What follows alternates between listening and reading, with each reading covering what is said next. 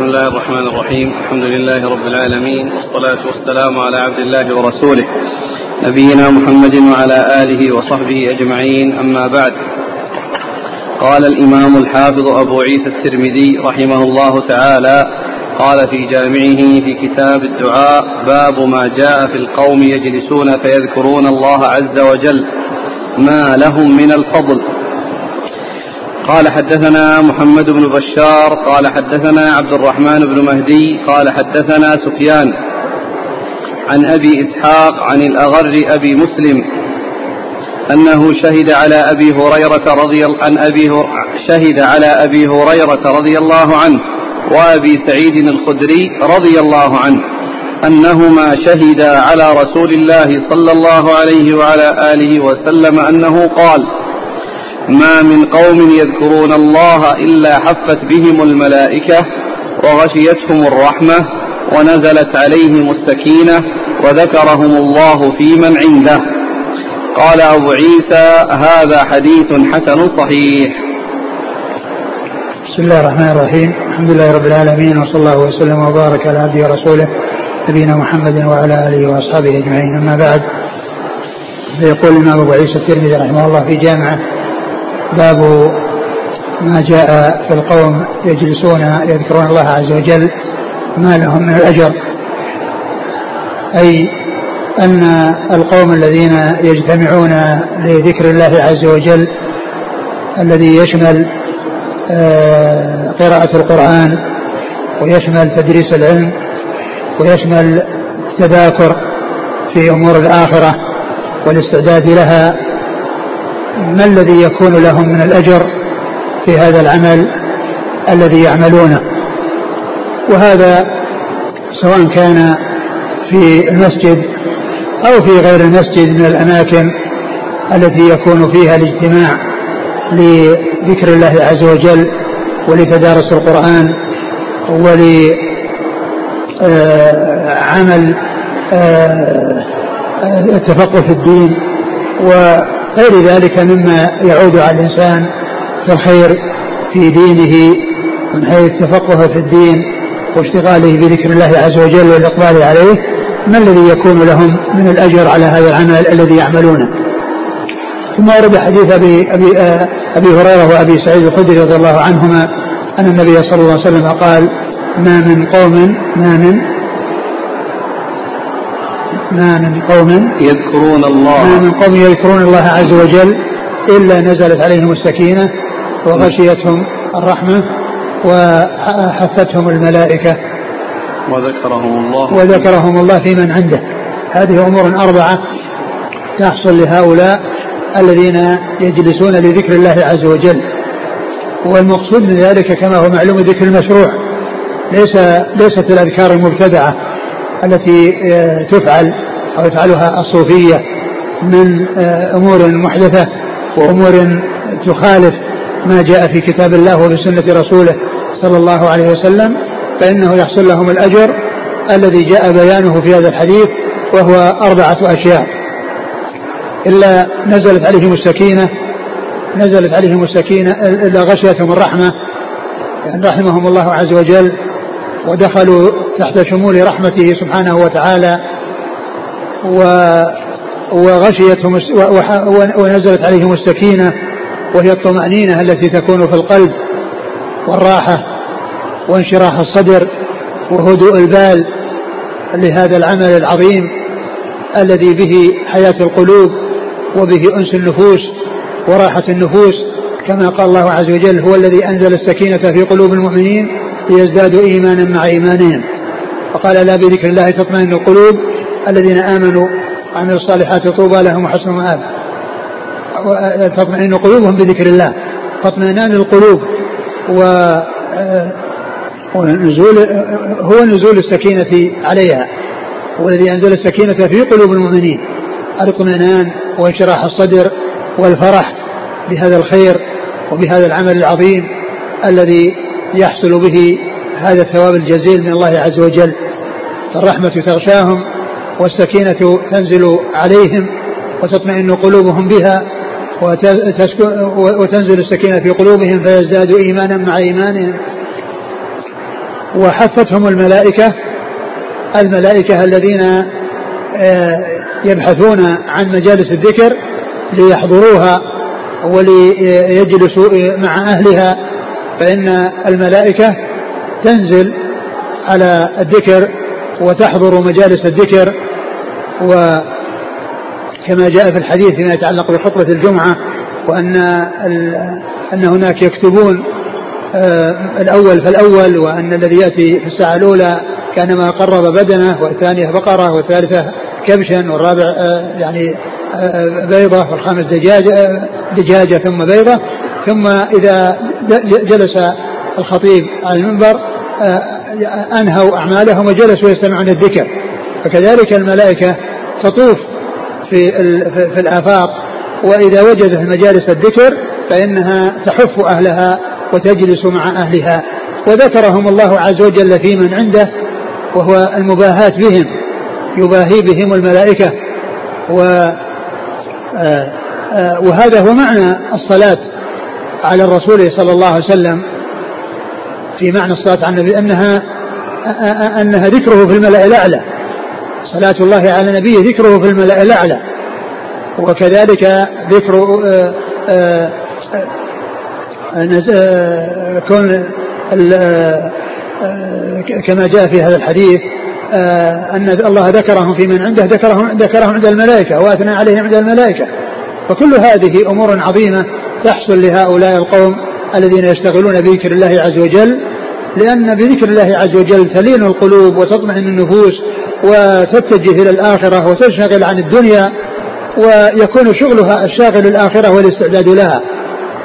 والخطر والضرر يحصل الإنسان إذا غفل عن الآخرة وغفل عن عن الدار الآخرة فيلهو في الدنيا وينشغل بها فلا يحصل إلا الضرر. الذي يعود عليه ولكنه إذا اشتغل بذكر الله وأقبل على ذكر الله وعلى طاعة الله وكان قلبه معلقا في المساجد ومعلقا بالاشتغال بالخير الذي يعود عليه بسعادة الدنيا وسعادة الآخرة. لا شك أن هذا أجل المكاسب وأعظم المكاسب. فهذه أمور أربعة كلها جزاء لهؤلاء الذين يشتغلون بذكر الله عز وجل. والمقصود به الذكر المشروع الذي كان عليه سلف هذه الأمة. وليست الأذكار المبتدعة التي هي ألفاظها محدثة وأفعالها وكيفياتها التي تؤدى بها هي أمور محدثات وإنما الخير كل الخير في اتباع ما كان عليه سلف هذه الأمة لأن كل خير في اتباع من سلف وكل شر في ابتداع من خلف. نعم. قال حدثنا محمد بن بشار هو الملقب بن دار ثقة أخرج أصحاب كتب الستة. عن عبد الرحمن بن مهدي ثقة أخرج أصحاب كتب الستة. عن سفيان سفيان هو الثوري سفيان بن سعيد بن مسروق الثوري ثقة أخرج له أصحاب كتب الستة.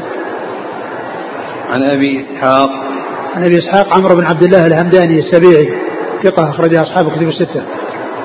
عن الأغر أبي مسلم وهو ثقة أخرج له البخاري المفرد ومسلم وأصحاب السنن نعم.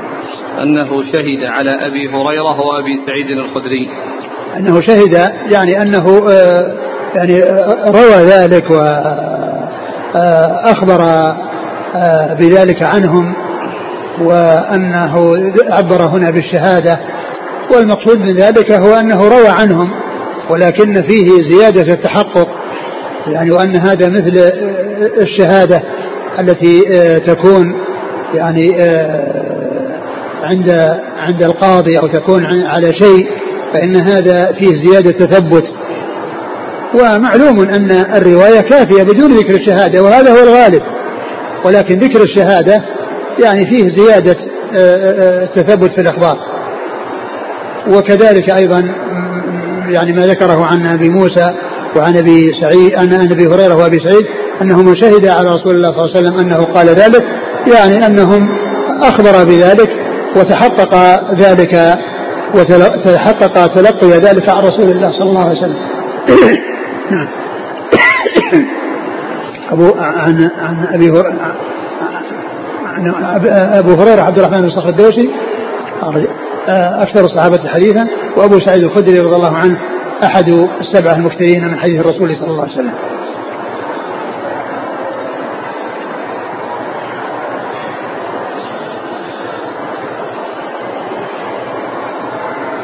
يقول هل هذا الفضل خاص بما إذا كانت الحلقة في المسجد أم أنها عامة؟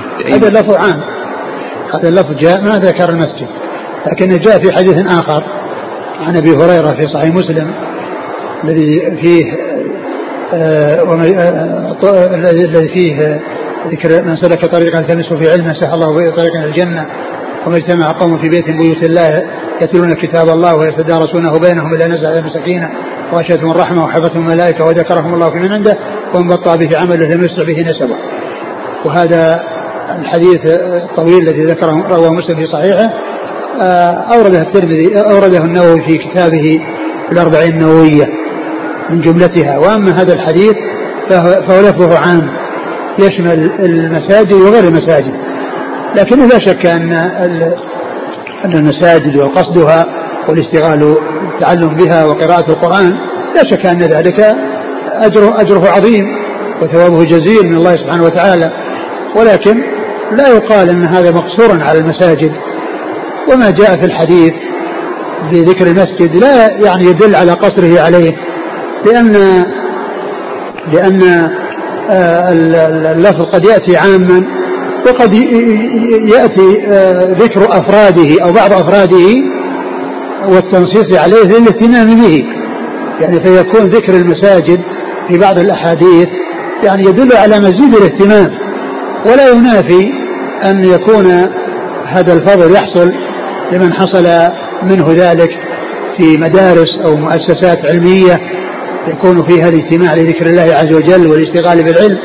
كل ذلك يحصل فيه هذا الأجر العظيم والثواب الجزيل من الله سبحانه وتعالى.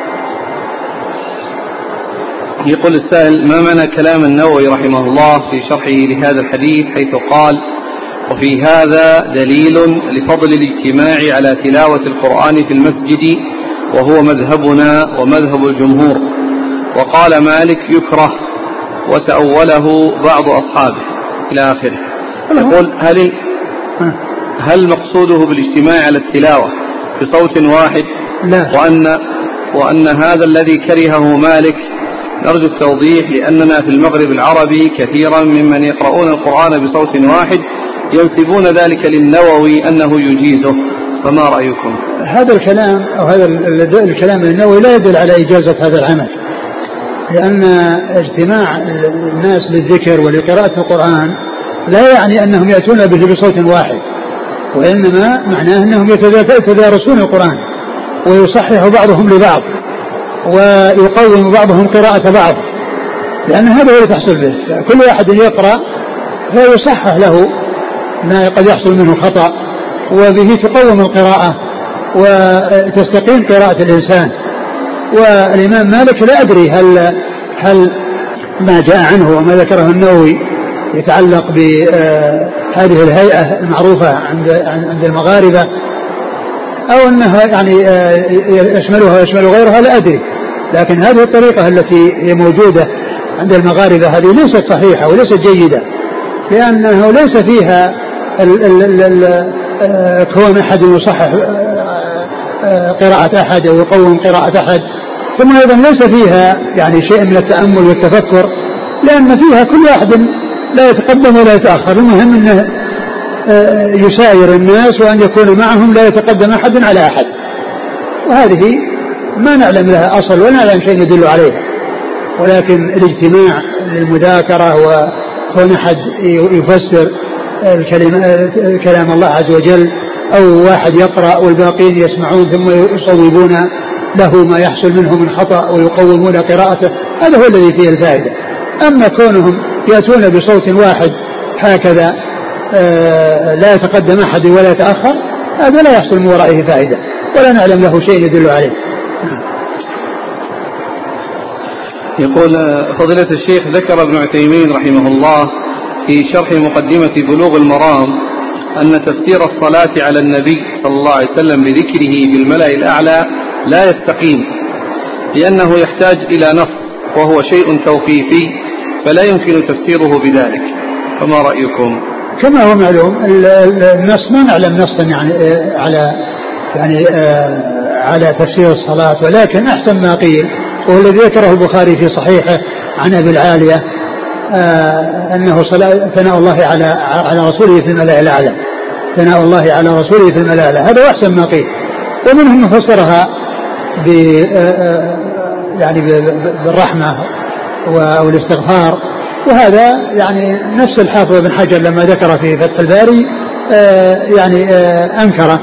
وقال إن, إن, إن هذا يعني موجودة يعني ذكر الرحمة أو ذكر يعني فيكون يعني فيه تكرار لكن إذا فسرت بالصلاة الذي بذكر الله عز وجل له في الملأ الأعلى هذا هو الذي نقله أبو العالية أو ذكره أبو العالية أو ذكره البخاري عن أبي العالية وقدمه يعني في الذكر أو أتى به أو في تفسير الآية فما هناك نص. لكن هذا أقرب شيء في كلام السلف. أقرب شيء في كلام السلف هو هذا التفسير الذي ذكره أبو العالية قال حدثنا محمد بن بشار قال حدثنا مرحوم بن عبد العزيز العطار قال حدثنا أبو نعامة عن أبي عثمان النهدي عن أبي سعيد الخدري رضي الله عنه أنه قال خرج معاوية رضي الله عنه إلى المسجد فقال ما يجلسكم؟ قالوا جلسنا نذكر الله. قال آه الله ما أجلسكم إلا ذاك. قالوا والله ما أجلسنا إلا ذاك. قال أما إني أستحلف أما إني ما أستحلفكم تهمة لي ما أستحلفكم تهمة لكم. ما أستحلفكم تهمة لكم. في النسخ الأخرى تهمة لكم. وفي هذه النسخة تهمة لي ولا يستقيم تستقيم معنا. لأن الكلام هو مع أولئك لم يستحلم تهمة لهم. فإذا هذه النسخة التي معنا هي فيها لي والنسخ الأخرى فيها لكم وهو الصواب. أما إني ما أستحلفكم تهمة لكم وما كان أحد بمنزلتي من رسول الله صلى الله عليه وآله وسلم أقل حديثا عنه مني. إن رسول الله صلى الله عليه وسلم خرج على حلقة من أصحابه فقال ما يجلسكم؟ قالوا جلسنا نذكر الله ونحمده لما هدانا للإسلام ومن علينا به. فقال آه الله ما أجلسكم إلا ذاك. قالوا آه الله ما أجلسنا إلا ذاك. قال أما إني لم أستحلفكم تهم لتهمة لكم. إنه أتاني جبريل فأخبرني أن الله يباهي بكم الملائكة. قال أبو عيسى هذا حديث حسن غريب لا نعرفه إلا من هذا الوجه. وأبو نعامة السعدي اسمه عمرو بن عيسى وأبو عثمان النهدي اسمه عبد الرحمن بن مل. ثم ذكر أبو عيسى هذا الحديث عن معاوية رضي الله عنه أنه جاء إلى جماعة في المسجد يذكرون الله عز وجل فقال آه، ما الذي أجلسكم؟ قالوا جلسنا نذكر الله عز وجل ونشكره على نحمده على ما من علينا وهدانا للإسلام. فقال آه الله ما أجلسكم إلا ذلك؟ قالوا والله ما أجلسنا إلا ذلك. ثم قال إنه لم يستحلفهم تهمة لهم وإنما أراد أن آه، يعمل كما عمل الرسول صلى الله عليه وسلم وأن يفعل كما فعل الرسول عليه الصلاة والسلام حيث حصل منه أنه لما خرج إلى جماعة من أصحابه وسألهم فأجابوه وقال ما أجلسكم إلا كذا ثم قال هذا الذي اقتدى به معاوية رضي الله عنه وقال في الآخر أن أن أن, أن, أن, أن الله أنه يباهي أن الله يباهي بهم الملائكة أن الله يباهي بهم الملائكة. وهذا اللفظ الذي جاء في هذا الحديث يبين ما جاء في في الرواية السابقة أن ذكرهم الله في من عنده. هو بمعنى هذا. ذكرهم الله في من عنده يباهي بهم الملائكة. آه، المعنى واحد. والحديث يدل على فضل الذكر والاجتماع له. والمقصود بالذكر ما هو أعم من آه، آه، التسبيح والتهليل والتكبير. قراءة القرآن ذكر ودراسة العلم ذكر وتفسير القرآن ذكر. والتفقه في الدين كل ذلك من ذكر الله عز وجل لأنه اشتغال بما يعود على الإنسان بالخير في الدنيا والآخرة. فالحديث يدل على فضل الذكر وعلى أن معاوية رضي الله عنه فعل ما فعل مع هؤلاء القوم اقتداء بالرسول صلى الله عليه وسلم وفعلا آه، واتباعا له فيما آه، حصل منه صلى الله عليه وسلم. و وأيضا ذكر منزلته من رسول الله صلى الله عليه وسلم وقربه منه وذلك لأنه آه، أخو أم المؤمنين أم حبيبة وكذلك أيضا من كتبة الوحي فاتصاله بالرسول صلى الله عليه وسلم يعني شديد ولقاؤه بالرسول عليه الصلاة والسلام سهل ميسور لقرابته منه وكونه آه، آه، أخا زوجته وكونه يكتب له الوحي. وأيضا قال إنه قليل الحديث وذلك آه، للتثبت وعدم الاستعجال بالحديث عن الرسول صلى الله عليه وسلم إلا بشيء يتحقق سماعه ويتحقق معرفته به عن رسول الله صلى الله عليه وسلم. هذا الحديث أقرأ الحديث. خرج معاوية إلى المسجد فقال ما يجلسكم؟ قالوا جلسنا نذكر الله. وهذا فيه ذكر المسجد بخلاف الذي قبله. بخلاف الذي قبله ويكون ذكر المسجد هنا لا يعني قصر ما جاء من العموم عليه ولكنه آه، جاء التنصيص عليه لبيان الاهتمام الاهتمام بكون تدارس العلم وذكر الله عز وجل في المساجد لا شك أن له ميزة وذلك لأن المساجد مفتوحة لكل من يريد من يريد المساجد فلا يقتصر الاستفادة على أحد دون أحد. وهذه من ميزة المساجد لأن المساجد مفتوحة لكل أحد. ومن أراد أن يستفيد أمكنه أن يستفيد بخلاف الأشياء التي تكون في الدور أو في المؤسسات وما إلى ذلك فإن الاستفادة لا تحصل لكل أحد. لكن المساجد مبذول مبذولة الفائدة ومتيسرة الفائدة لكل من أرادها. فيكون التنصيص على المساجد لا لقصر الحكم عليها ولكن لزيادة الاهتمام بها وكون النفع فيها يكون أعم وأشمل. نعم. خرج معاوية إلى المسجد فقال ما يجلسكم؟ قالوا جلسنا نذكر الله. قال آه الله ما أجلسكم إلا ذاك. قالوا والله ما جلسنا إلا ذاك. قال أما إني ما أستحلفكم تهمة لكم وما كان أحد بمنزلتي من رسول الله صلى الله عليه وسلم أقل حديثا عنه مني. إن رسول الله صلى الله عليه وسلم خرج على حلقة من أصحابه فقال ما يجلسكم؟ وهذا ليس فيه ذكر اللفظ هذا ليس فيه ذكر المسجد فيما يتعلق بالرسول صلى الله عليه وسلم. خرج رسول الله صلى الله عليه وسلم على حلقة من أصحابه فقال ما يجلسكم؟ قالوا جلسنا نذكر الله ونحمده لما هدانا للإسلام ومن علينا به. فقال وهذه, وهذه أعظم النعم. أعظم النعم وأجل النعم على الإطلاق الهداية الإسلام والهداية للصراط المستقيم. هذه أعظم نعمة وأجل نعمة. لا يماثلها نعمة ولا يساويها نعمة. لأن فيها الخروج من الظلمات إلى النور. وفيها سعادة الدنيا والآخرة. ولهذا جاء في سورة الفاتحة اهدنا الصراط المستقيم وهي تقرأ في كل ركعة من ركعات الصلاة وذلك لأن حاجة الناس إلى الهداية في الصراط المستقيم أعظم من كل حاجة. فحاجتهم إلى إلى الهداية وإلى الاستقامة أعظم من حاجتهم إلى الطعام والشراب لأن الحاجة للطعام والشراب هي غذاء لهذا البدن الذي لا بد وأن ينتهي. ولا بد أن يموت وينتقل من هذه الدار. وأما الهداية الصراط المستقيم فهي غذاء الحياة الباقية المستمرة زاد الحياة الباقية المستمرة التي لا نهاية لها في في في جنات النعيم. ولهذا صار هذا الدعاء في سورة الفاتحة آه، ولهذا جاء هذا الدعاء الذي هو الهداية الصراط المستقيم في الفاتحة وأوجبت قراءتها في كل ركعة من ركعات الصلاة. وذلك لشدة الحاجة إلى الهداية الصراط المستقيم نعم. فقال آه الله ما أجلسكم إلا ذاك. قالوا آه الله ما أجلسنا إلا ذاك. قال أما إني لم أستحلفكم لتهمة لكم إنه أتاني جبريل فأخبرني أن الله يباهي بكم الملائكة.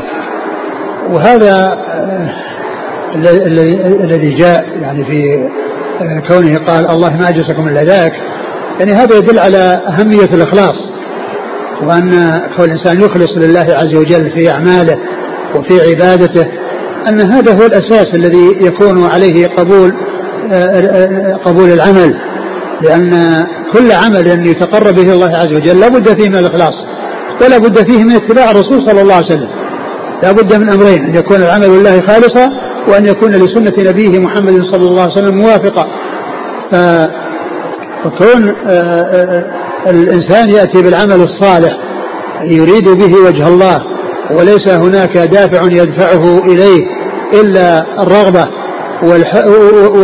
والحرص على تحصيل الثواب الجزيل من الله عز وجل ليخلص العمل ليحصل الأجر. ف يعني هذا يدل على أهمية الإخلاص وعلى عظم شأنه.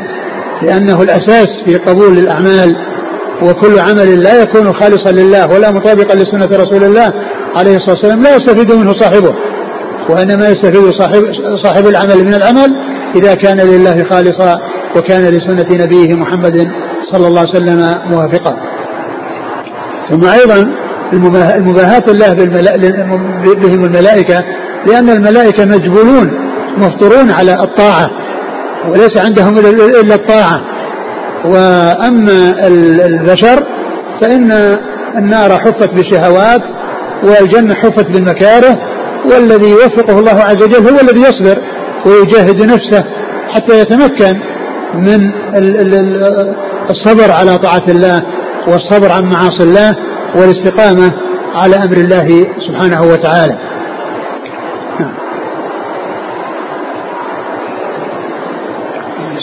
قال حدثنا محمد بن بشار عن مرحوم بن عبد العزيز العطار. هو؟ ثقة أخرج أصحاب الكتب. نعم. عن أبي نعامة. أبو نعامة هو عمرو؟ عمرو بن عيسى.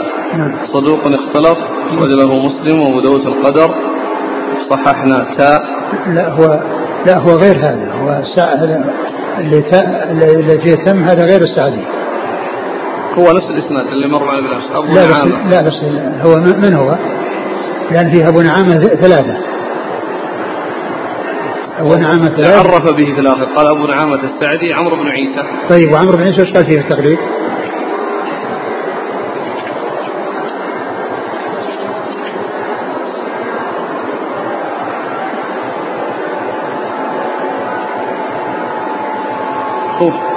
عمرو بن عيسى بن سويد بن هبيرة العدوي أبو نعامة البصري صدوق اختلط من السابع.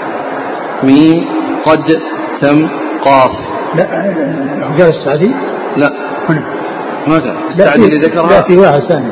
بعده عمرو بن عيسى الضبعي. بضم المعجمة وفتح الموحدة. أبو عثمان البصري الأدمي. ثقة من صغار العاشرة. خاء سين. والثالث؟ بس. لا في ثالث في عمرو بن عيسى اثنان. قبلهم عمرو بن عون وبعدهم عمرو بن غالب. لا السعدي ما في ذكر السعدي هنا عندك؟ تقريب في الأسماء عمرو بن عيسى اثنان. أيوه. أبو نعامة البصري. ما ذكر السعدي إذا كان هناك الكنى. لا شك الكنى.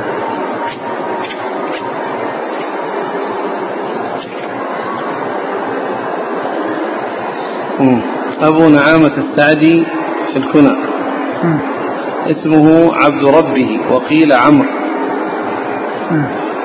ثقة من السادسة ميم دال تاء سين. هذا هو هذا. يعني هذا هو السعدي ينص عليه حتى الترمذي ينص عليه من السعدي لكن لما قال عمرو بن عيسى الحافظ بن حجر في الكنى قال أبو نعامة العدوي هو عمرو بن عيسى. تقدم. وعمرو بن عيسى هو الذي تقدم في الأسماء. لكن, لكن هنا الذي قال لأن هنا أبو نعامة السعدي. نعم. اسمه عبد ربه. وقيل عمرو. وقيل عمرو. إيه بس ما ذكر اسم أبيه. ما ذكر اسم أبيه. فتنصيص السعدي هنا ذكر أنه روى عنه الترمذي. وذاك روى عنه من اللي هو اللي بتم؟ هو كذلك روى عن الترمذي لكن بالشمال. أبو نعامة. لكن ذاك أبو نعامة العدوي وهو عمرو بن عيسى. بهكذا صرح به. نعم. بس هذا قال السعدي. يعني يبدو والله انها إنه هو السعدي هذا. الذي لأن كل ينص عليه الترمذي ويكون اسمه يعني مختلف فيه. إذا صحح حتى حق أمس. والله يعني هذا يبدو أنه ما آه، آه، يعني أمس على ما هو عليه.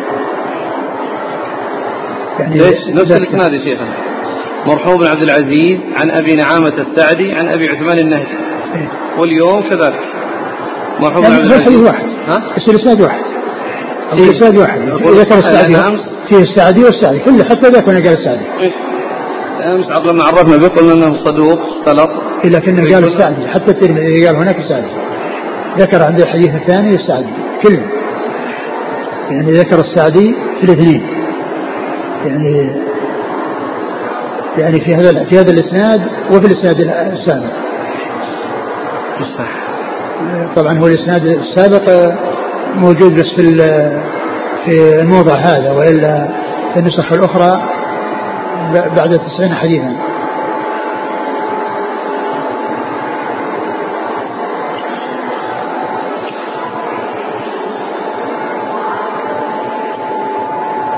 أبو نعامة السعدي ثقة أخرجه مسلم وأبو داود والترمذي وابن ماجه. نعم. وأبو داود مسلم وأبو داود والترمذي والنسائي. نعم.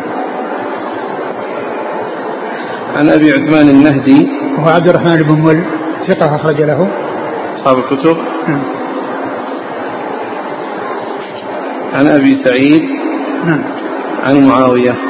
معاوية بن أبي سفيان رضي الله عنه. أخرج له أصحاب الكتب الستة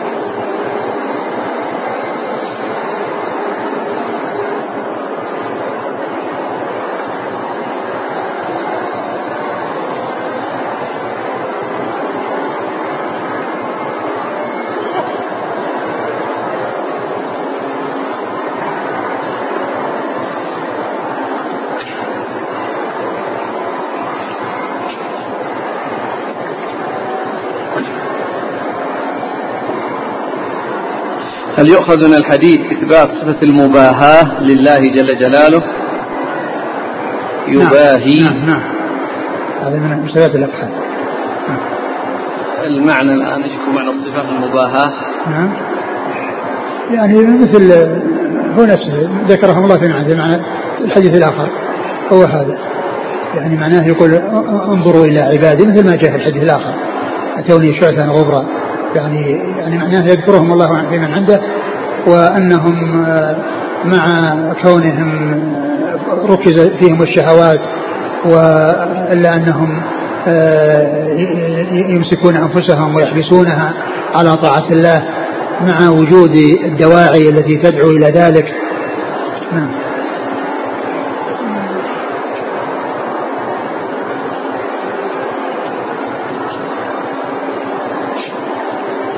يقول إذا كان الرجل يقرأ القرآن أو يراجع الأحاديث النبوية مثلا في السيارة أو وهو يمشي هل يدخل في هذا الفضل؟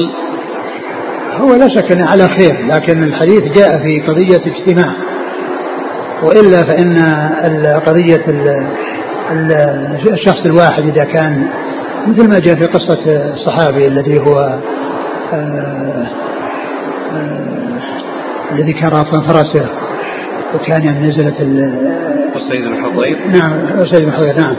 أقول الإنسان يؤجر ولو كان وحده كما جاء في قصة السيد بن حضير لكن الحديث الذي معنا فيه اجتماع وكونهم اجتمعوا على على خير وعلى ذكر الله عز وجل. ولا شك أن الإنسان يؤجر وتحصل يعني له هذا وإن كان وحده كما جاء في حديث أسيد بن حضير. نعم. هل يجوز لأحدنا أن يدعو إخوانه إلى بيته فيجلسون في حلقة يذكر كل واحد الله على انفراده؟ لا لا ما, ما يعني ما يصلح هذا. لكن كونهم يصيرون عندهم لقاءات لتدارس علم أو لكذا أما كونه يأتي آه، بهم وكل واحد يجلس على حدة ما نعلم لهذا أصل. ولكن كونهم يجتمعون على دروس أو على علم أما كون واحد كل, واحد يذكر الله وهو في مكانه.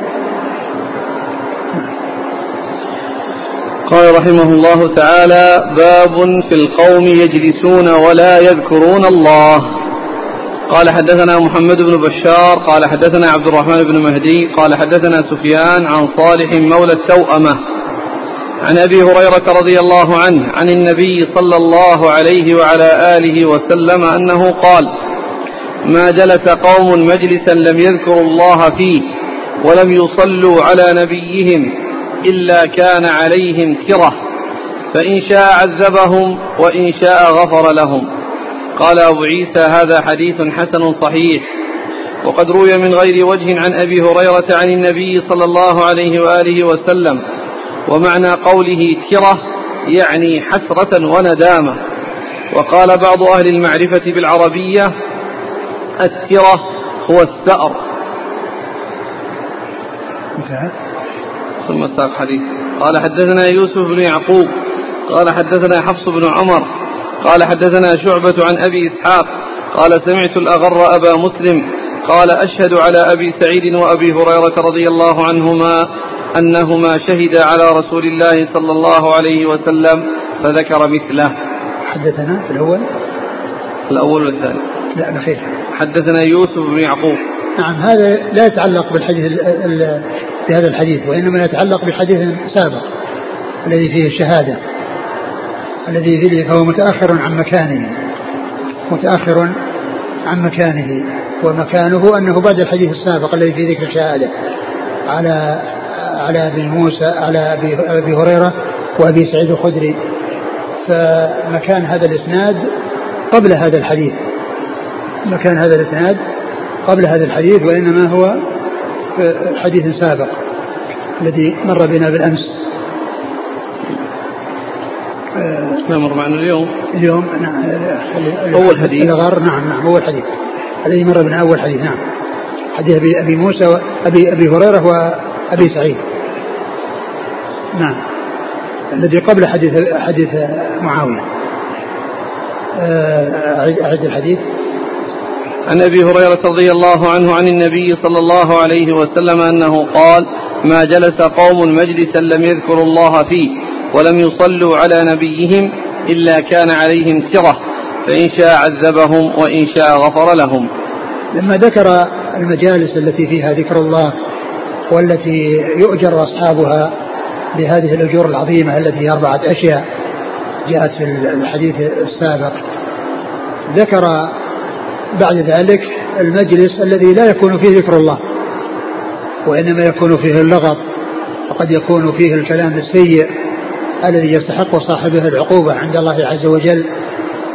وليس فيه ذكر لله عز وجل فإن آه، القوم الذين يجلسون هذا المجلس ولا يذكرون الله ولا يصلون على رسول الله صلى الله عليه وسلم يقومون من مجلسهم وهو عليهم ترة يعني أنه حسرة وندامة وأمرهم إلى الله عز وجل إن شاء عذبهم وإن شاء عفى عنهم. وأولئك يحصلون تلك الأجور العظيمة. وأما هؤلاء يعرضون أنفسهم للعقوبة بكونهم يشتغلون بشيء غير ذكر الله فيستحقون عليه العقوبة. ولهذا جاء في الحديث كفارة المجلس.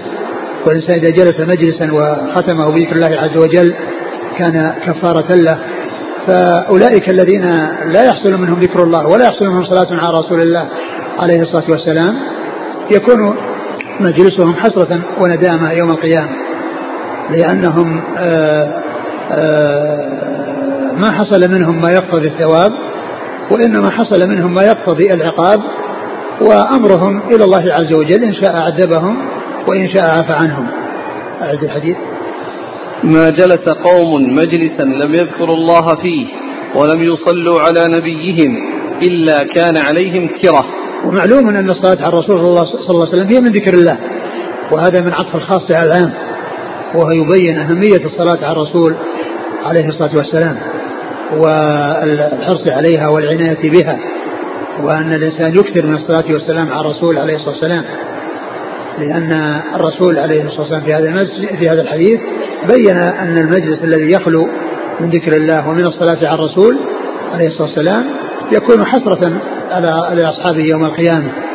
وصلاة الصلاة على الرسول هي من ذكر الله عز وجل ولكن ذكرها بعد ذكر الخاص بعد العام لبيان الاهتمام بالعام بالخاص لأنه داخل تحت العموم ولكنه أفرد لبيان الاهتمام به. مثل تنزل الملائكة والروح. والروح والروح وجبريل وهو من الملائكة. فللاهتمام به جاء ذكره مرتين.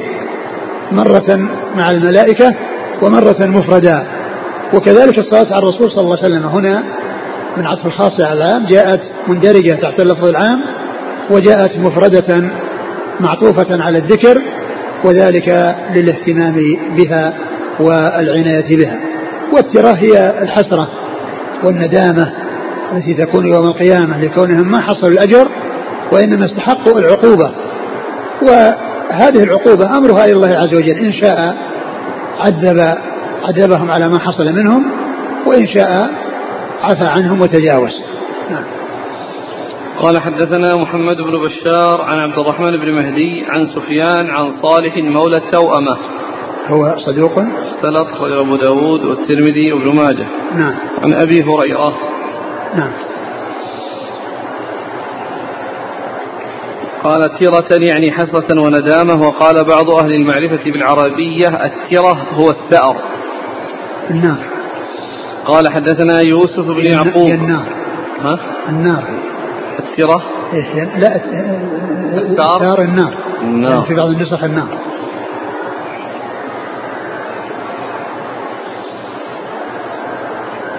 قال حدثنا يوسف بن يعقوب هذا ما يعني وجدتم له ذكر أقرب ما يكون من خلال مراجعة التلاميذ حفص بن عمر أنه ابن موسى بن راشد القطان أبو يعقوب صدوق رجل البخاري وأبو داود والترمذي والنسائي في مسند علي وابن ماجه. من أي طبقة؟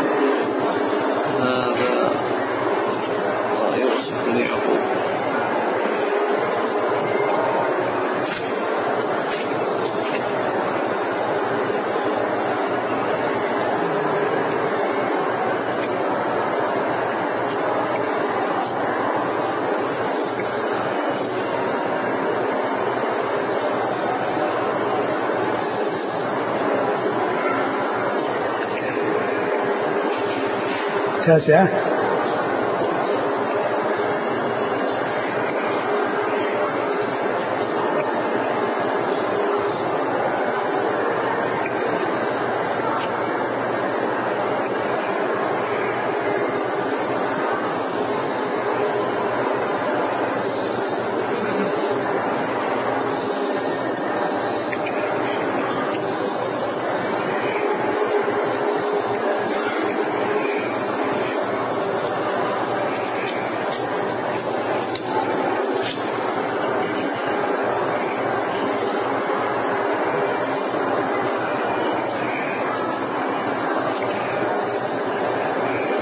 موجود عند الشارح هذا الإسناد؟ الشارح. هنا ها؟ طبعة في الطبعة هذه دار. دار إيش؟ التراث احياء التراث موجود ولا غير موجود؟ موجود موجود في نسخة الشارح لكن الآن أنا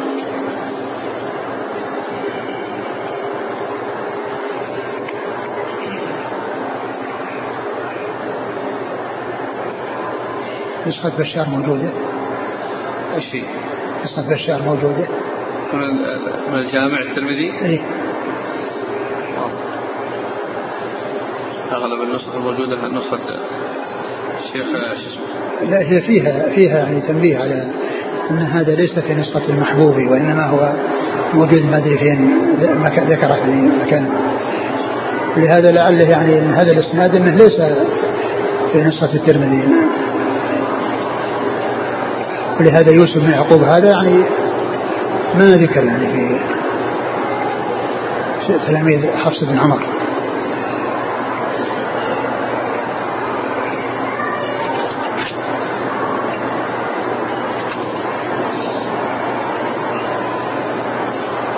طيب عن حفص بن عمر. نعم حفص بن عمر هو ثقة أخرج له.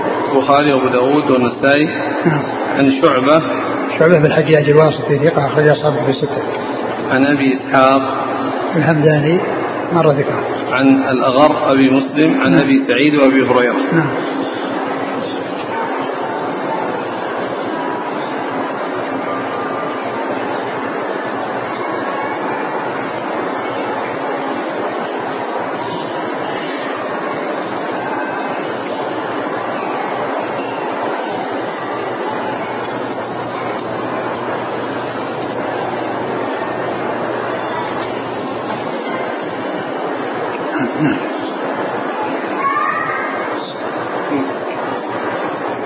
تنبيه.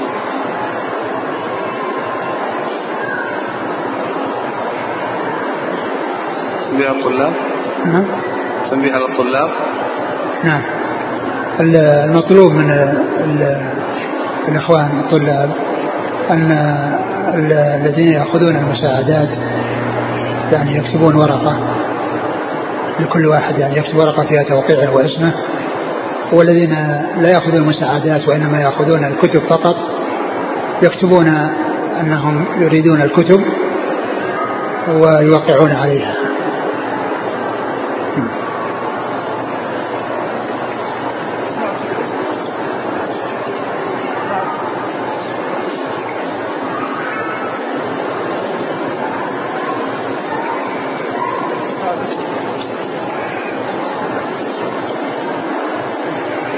لأن المساعدات ال- يعني الذين يأخذون مساعدات سيأخذون الكتب. ولكن في أناس لا يأخذون المساعدات ويعطون الكتب. فالمطلوب أن هؤلاء يذكرون المساعدات والكتب وهؤلاء يذكرون الكتب فقط حتى يعرف. يعني هذا من هذا.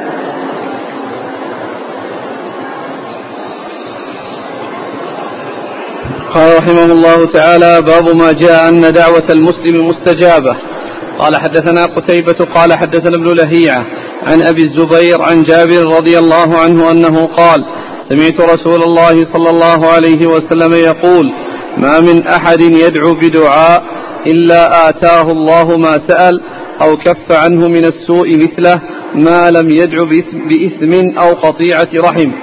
وفي الباب عن أبي سعيد وعبادة بن الصامت رضي الله عنهما. ثم ذكر أبو عيسى رحمه الله بابه في في, في الدعاء أن دعوة المسلم أن مستجابة دعوة المسلم مستجابة. أن دعوة المسلم مستجابة. وهذه الاستجابة إما أن تكون بتحقيق الشيء الذي أراده والشيء الذي طلبه وإما تكون بشيء آخر وهو أن يصرف عنه من السوء. شيء بسبب هذا الدعاء أو يدخر له في الآخرة كما جاء في حديث آخر يعني ثواب في الآخرة. فيكون في ذاك الوقت حاجته إلى الثواب وحاجته إلى الذي يدخره الله عز وجل أعظم مما يحصله في الدنيا. وقد جاءت بذلك الأحاديث عن رسول الله صلى الله عليه وسلم في أن الاستجابة تكون بتحقيق ما أراد بأن يعجل له ما أراد أو يصرف عنه من الشر بسبب هذه الدعوة فيكون الاستجابة حاصلة أو أنه يدخر له في الدار الآخرة آه، شيء هو أشد حاجة إليه وأعظم حاجة إليه. وفي هذا الحديث ذكر اثنين وهما كون آه، آه، كونه يعجل له أو يصرف عنه من من السوء أو من الشر آه، ما لم يكن ذلك الدعاء بإثم وقطيعة رحم فإن هذا من أسباب عدم قبول الدعاء وعدم استجابة الدعاء. فإذا الحديث يدل على أن الاستجابة حاصلة وأن من موانعها إذا كان بإثم أو قطيعة رحم فإنه لا يستجاب وأن الاستجابة تكون بثلاثة أمور والحديث آه، الذي ذكره المصنف اشتمل على شيئين والثلاثة جاءت في الحديث الذي أشار إليه المصنف حيث قال وفي الباب عن فلان. قال حدثنا قتيبة. قتيبة بن سعيد ثقة أخرج له أصحاب الكتب الستة.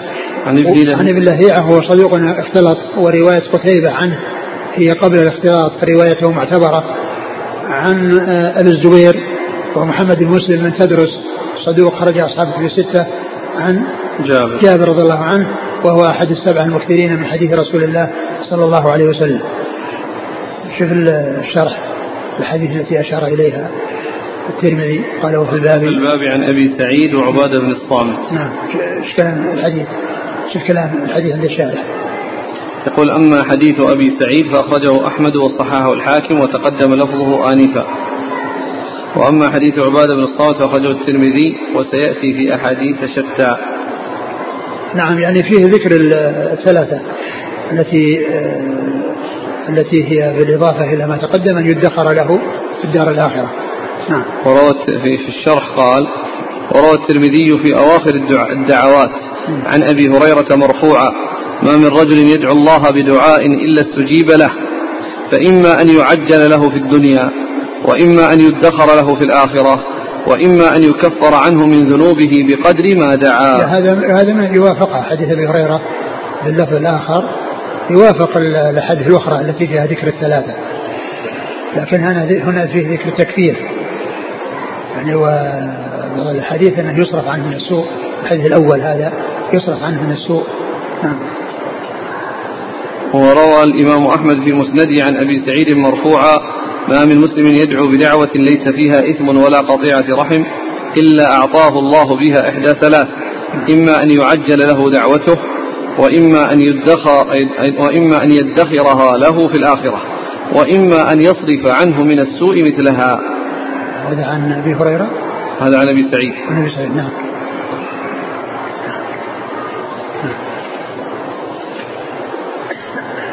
في الباب عن أبي سعيد وعبادة بن الصامت. نعم.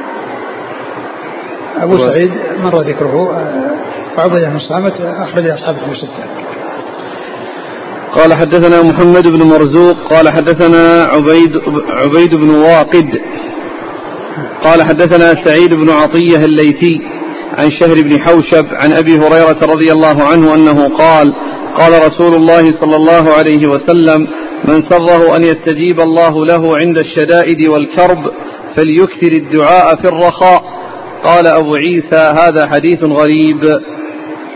ثم ذكر أبو عيسى هذا الحديث وقال إنه غريب وهو لفظه من سره أن من سره أن أن يستجيب الله له عند الشدائد والكرب. نعم.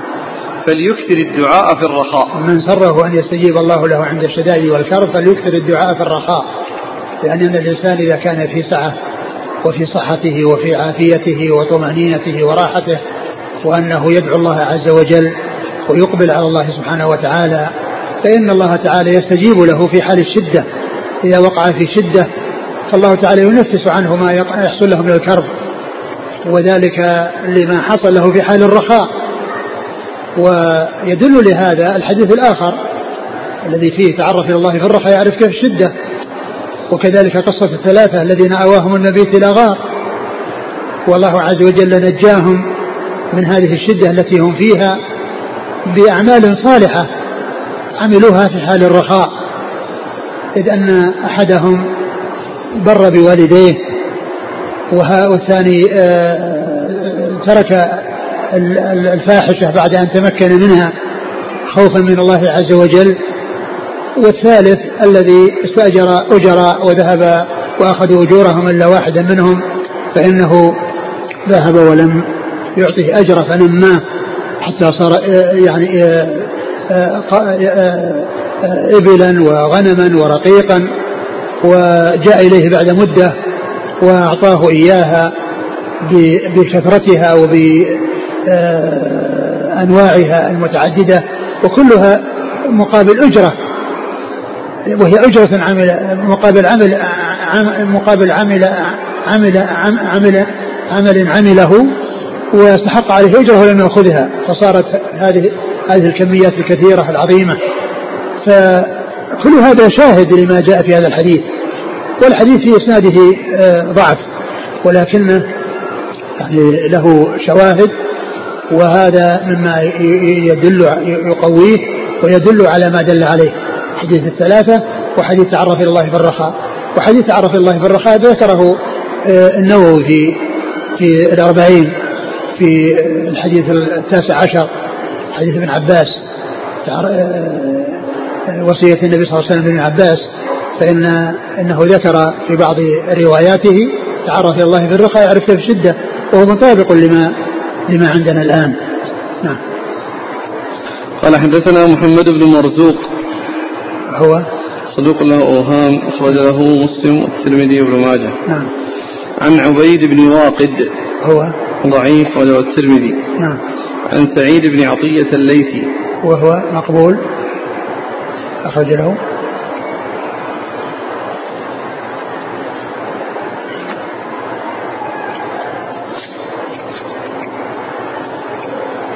الترمذي عن شهر بن حوشب.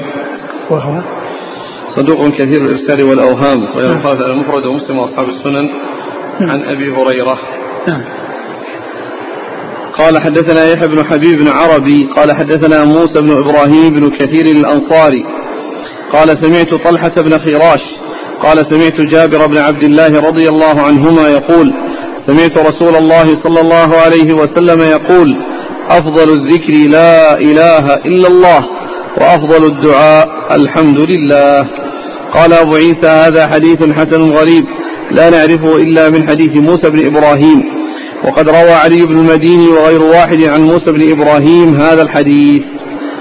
ثم ورد أبو عيسى هذا الحديث عن جابر رضي الله عنه أن النبي صلى الله عليه وسلم قال أفضل الذكر لا إله إلا الله وأفضل الدعاء الحمد لله.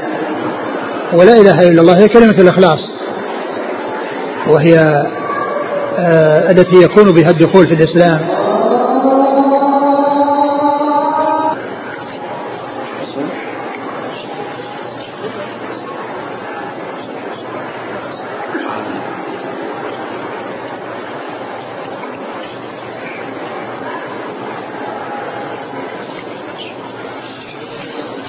أفضل الذكر لا إله إلا الله. هذه كلمة الإخلاص وهي المدخل والدخول في الإسلام يكون بها. والنبي عليه الصلاة والسلام أول ما بعثه الله كان يطوف بالقبائل ويقول يا أيها الناس قولوا لا إله إلا الله تفلحوا. يا أيها الناس قولوا لا إله إلا الله تفلحوا. وأيضا هي المنتهى والختام. كما جاء في الحديث لقنوا موتاكم لا إله إلا الله فإنه من كان آخر كلام من الدنيا لا إله إلا الله دخل الجنة. فهي أفضل الذكر. والحمد لله أفضل الدعاء. والحمد لله هو ثناء على الله عز وجل على نعمه وحمد له على نعمه. ونعم الله عز وجل لا تعد ولا تحصى نعمة الهداية للصراط المستقيم نعمة الصحة والعافية والسمع والبصر ونعمة الأمن ونعمة الرزق وغير ذلك من النعم. التي لا يحصيها إلا الله عز وجل كما قال وإن تعدوا نعمة الله لا تحصوها. وقال وما بكم من نعمة فمن الله. لن تروا الله سخر لكم ما في السماوات وما في الأرض وأسبغ عليكم نعمه ظاهرة وباطنة. فحمد الله عز وجل على هذه النعم هو ثناء عليه وتعظيم له وشكر له على نعمه الظاهرة والباطنة. والحمد والشكر لله عز وجل على النعم يحصل به المزيد. كما قال الله عز وجل ويتأذن ربكم لئن شكرتم لأزيدنكم ولئن كفرتم إن عذابي لشديد. وهذا يبين أن أن من الذكر ما هو دعاء عبادة.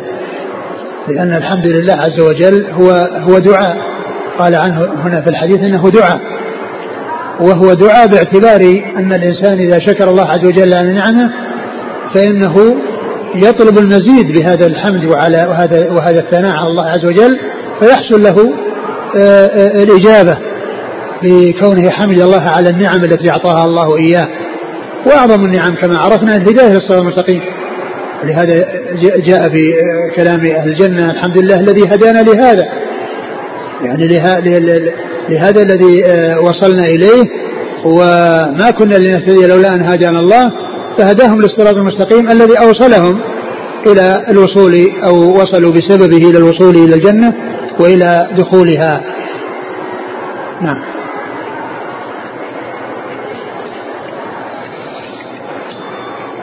قال حدثنا يحيى بن حبيب وقد جاء في الحديث يعني بيان عظم شأن الحمد الطهور شطر الإيمان والحمد لله تملأ الميزان. جاء في الحديث الذي رواه مسلم في الصحيح عن أبي مالك الأشعري. أولها الطهور شطر الإيمان والحمد لله تملأ الميزان. نعم. حدثنا يحيى بن حبيب بن عربي. هو ثقة أخرج أصحاب الكتب الستة إلا البخاري. عن موسى بن إبراهيم بن كثير الأنصاري. هو. صدوق يخطئ أخرجه الترمذي والنسائي بن ماجه. نعم. عن طلحة بن خراش. هو؟ صدوق الترمذي والنسائي بن ماجه. نعم. عن جابر بن عبد الله. نعم. رضي الله تعالى عنه. نعم. قال وقد روى علي بن المديني وغير واحد عن موسى بن إبراهيم هذا الحديث. علي بن المديني ثقة أخرجه أصحاب الكتب الستة إلا آه، ابن ماجه ففي التفسير. ومسلم. ومس- مسلم؟ لم يخرج له. نعم.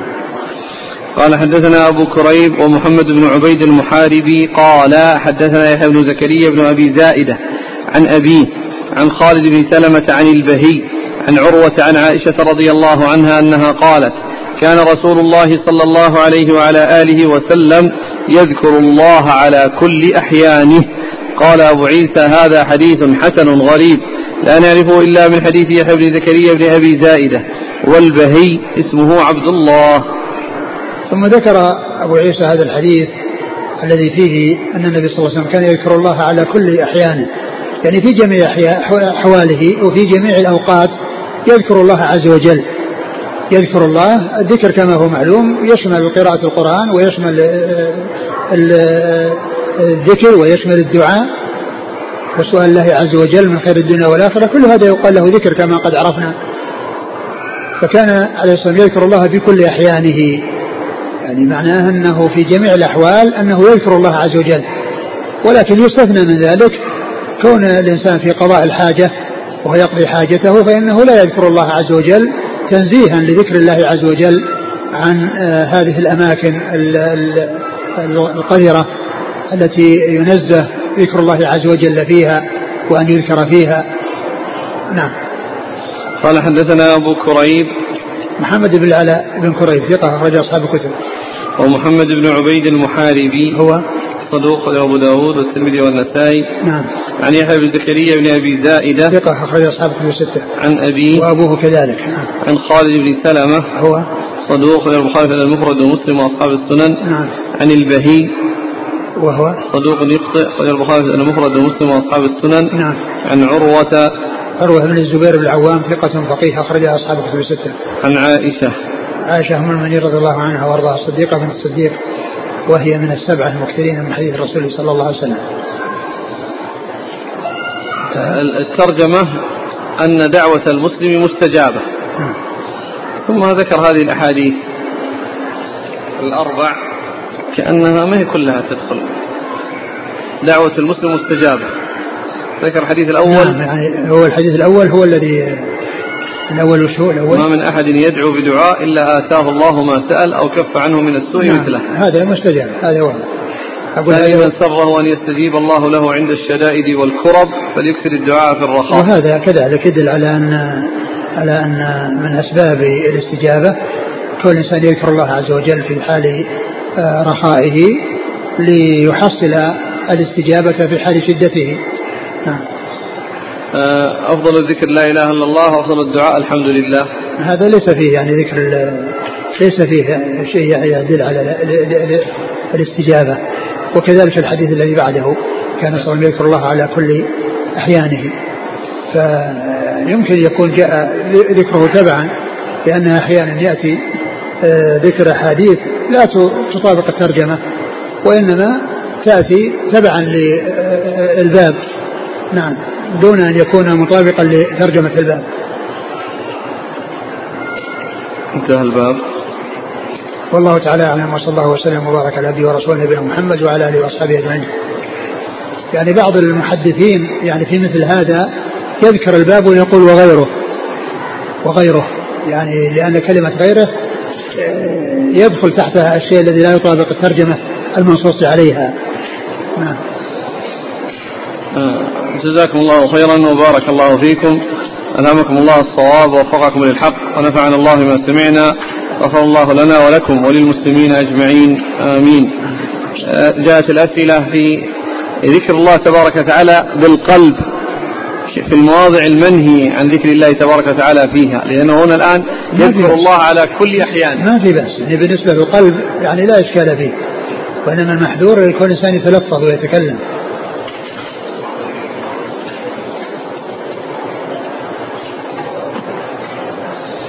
جزاكم الله خيرا. سبحانك اللهم وبحمدك أشهد أن لا إله إلا أنت.